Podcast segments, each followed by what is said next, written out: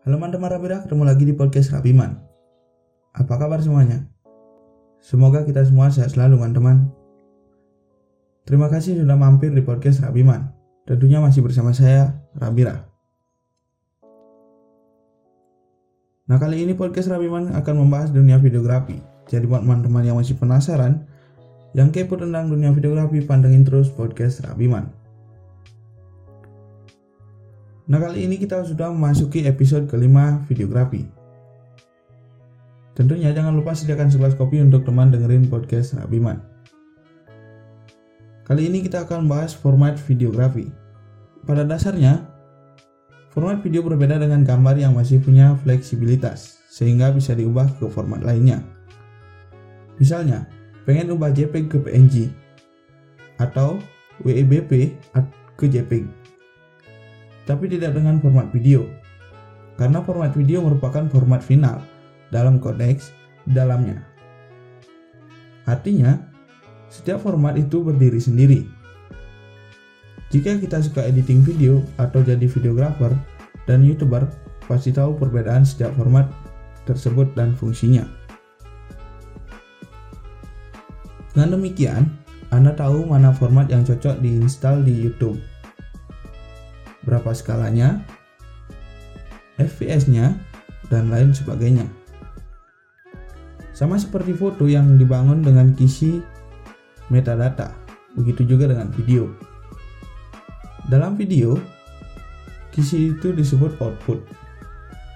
Setiap output punya kodak pembentuk yang berbeda satu dengan yang lainnya dan bergantung pada perangkat tempat di mana gambar bergerak itu diambil. Misalnya, jika Anda mengambil video dari ponsel, tentunya outputnya beda dengan video yang diambil pakai kamera DSLR atau handycam. Dengan kata lain, setiap perangkat menghasilkan output yang berbeda. Sebelum akhirnya dialihkan ke wadah video. Karena variasi inilah, maka setiap format pastinya punya kelebihan dan kekurangan sendiri. Tetapi, prinsip outputnya tetap sama yakni semakin kecil ukuran videonya, maka semakin jelek pula kualitasnya. Lantas, apa definisi format video itu? Format video adalah format yang digunakan untuk mengidentifikasi file berupa gambar bergerak. Tujuannya agar mesin bisa menerjemahkan format tersebut dengan mudah, untuk kemudian ditampilkan secara visual. Nah ini beberapa format video yang populer saat ini digunakan oleh videographer. Nah, yang pertama ada MP4. Merupakan kependekan dari MP4 Part 14.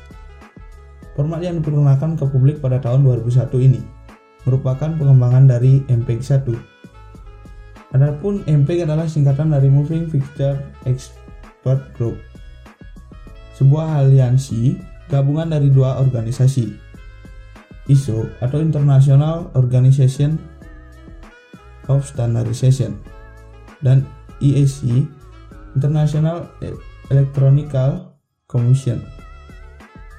Di dalam aliansi ini terdapat berbagai ilmuwan dan pengusaha lintas negara. Pencetus aliansi itu adalah Hiroshi Yusuda, profesor di Universitas Tokyo, dan insinyur asal Italia, Leonardo Ciargolion. Nah, kembali ke MP4. Bisa dibilang format video ini adalah yang paling populer digunakan saat ini. Seluruh video yang direkam dengan smartphone Android saat ini menghasilkan format MP4. Nah, kelebihan MP4 adalah format video ini bisa disetel di banyak aplikasi pemutar video. Kualitas videonya yang dihasilkan cukup bagus, dengan ukuran file relatif kecil. Bahkan, toko musik iTunes menggunakan sebagai standar. Meskipun begitu, MP4 tidak luput dari kekurangan. Salah satunya yakni karena format ini sangat populer, ada risiko penyalahgunaan distribusi atau mudah dibajak. Video berformat MP4 juga lebih sulit untuk diedit, dan dalam beberapa kasus mengalami penurunan kualitas karena kompresi yang terlalu tinggi. Nah, yang selanjutnya MKV alias Motroxa Video. Didirikan oleh Steve Blum pada akhir tahun 2002 Waktu itu, Montroxa muncul setelah Loom tidak menemukan kesepakatan kerja sama dengan sesama developer. yaitu Les Carcain. Dalam proyek Multimedia Container Format atau MCF, Motoroksa diambil dari kata Motoroksa yang artinya boneka kayu. Format NKV sifatnya open source, artinya gratis digunakan oleh siapa pun dan dikembangkan secara sukarela. Di awal kemunculannya, MKV menjadi kompetitor format lain seperti MP4 dan AVI. Namun pada tahun 2014, Microsoft sudah mengumumkan bahwa Windows 10 bakal mendukung format MKV. Kelebihannya dari format satu ini adalah mendukung banyak kodek karena sifatnya yang open source, sementara kekurangannya adalah ukuran file yang relatif besar akibat dukungan terhadap macam-macam kodek. Prosesnya pun lebih rumit menurut Institut Politek Negeri Virginia. Nah, yang selanjutnya adalah WMV. Proyek WMV dikerjakan oleh Microsoft sejak tahun 2003 dan diperkenalkan tiga tahun kemudian. WMV adalah kependekan dari Windows Media Video. Kehadiran format ini merupakan gebrakan dari Microsoft atas format-format yang pernah mereka luncurkan sebelumnya. Sebab, WMP mampu mengurangi ukuran file secara drastis. Hal itu memudahkan penggunaan untuk berkirim video via email atau menontonnya via streaming. Nah, yang selanjutnya adalah MUV. Kompetitor Microsoft, yaitu Apple, ternyata juga tidak ingin kalah dengan meluncurkan format videonya sendiri. Pada tahun 1991, Apple meluncurkan Quick File Format yang menggunakan ekstensi MOV. Apple merancang format ini dengan sederhana dan punya beberapa jalur sebagai wadah berbagai macam kodek, yaitu kodek audio, video, dan teks. Oleh karena itu, format ini membuat proses edit video menjadi lebih mudah. Orang-orang yang baru belajar ngedit video sangat terbantu dengan format MOV. Software editing video populer seperti Adobe Premiere dan Final Cut bahkan mendukung format yang satu ini. Adapun MOV masih bersaudara dengan format MP4 karena mendukung kodek yang sama, yaitu MP4. Di sisi lain, tidak semua perangkat mampu memutar format MOV. Pemutar video yang mendukung secara langsung format ini hanyalah QuickTime Media Player. Sehingga, jika kamu tidak punya pemutar tersebut, kamu mesti mengkonversi video MOV ke format lain.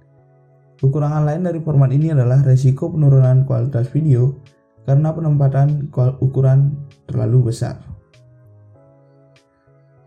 Nah, yang selanjutnya adalah AVI. Microsoft ternyata sudah lebih dulu punya format video lain sebelum mengeluarkan WMV. Format itu adalah AVI yang merupakan singkatan dari Audio Video Interlink. Microsoft meluncurkan AVI pada tahun 1992. Format AVI biasanya dipakai sebagai format dasar dalam editan video, sebab banyak kamera yang menggunakan AVI sebagai format default dari video yang direkam. Komputer bersistem operasi Windows maupun MAC bisa menyetel format video ini tanpa menginstal software apa pun. Hanya saja karena cukup jadul, format ini punya berbagai keterbatasan. Misalnya, AVI tidak bisa menyebut spesifikasi rasio dalam sebuah video. Hal itu membuat beberapa pemutar video versi lama tidak bisa dengan tepat menampilkan video sesuai dengan rasio aslinya. Meski begitu, pengaturan secara manual bisa untuk mengatasi masalah itu. Selanjutnya, AVI juga tidak bisa menampung lampiran seperti subtitle, judul, font, dan sebagainya. Karena itu, saat kamu menonton film, dengan format ini kamu mesti masukkan subtitle dalam terpisah. File video dengan format AVI juga memiliki ukuran yang relatif besar. Nah, yang selanjutnya adalah 3GP. Pada dasarnya, masih merupakan keluarga dari MP4, sebab 3GP menggunakan kodek berbasis MPEG. Hanya, karena format ini dikhususkan untuk ponsel, ukuran sebuah video menjadi menyusut. Penyusutan ukuran menyesuaikan ponsel yang digunakan. Jika kamu masih ingat, seluruh video yang direkam oleh ponsel zaman dahulu menghasilkan file dengan format ini karena ukurannya menyusut secara drastis. Kualitas dari video format 3GP juga tidak terlalu baik. Coba saja menyetel di laptop atau komputer, sudah dipastikan gambarnya akan patah-patah dan pecah. Nah, yang selanjutnya adalah MPG. MPG adalah format buyut dari format yang paling jamak digunakan saat ini, yaitu MP4. Nama panjang dari format yang diperkenalkan pada tahun 1993 ini adalah Moving Picture Expert Group PS1, yaitu MPEG 1. Pada eranya, MPG adalah format video yang paling populer digunakan. Beberapa kekurangan dari MPG yakni sebuah perangkat memerlukan software khusus untuk bisa mengubahnya. Hal ini wajar karena MPG awalnya ditujukan untuk VCD player. Kemudian, video dengan format MPG bentuknya sudah mampat, sehingga tidak direkomendasikan lagi untuk diedit. Kasus lain yang ditemui adalah perlunya waktu lama untuk membuka jika file berukuran besar. Oke sekian dulu yang dapat Abira sampaikan. Jangan pernah bosan dengerin podcast Rabiman karena ke depan akan terus memanjakan teman-teman. Semoga bermanfaat. Sekali lagi terima kasih teman-teman, saya Rabi Rahimbat undur diri. Jangan lupa jaga kesehatan teman-teman. Sampai jumpa di episode selanjutnya.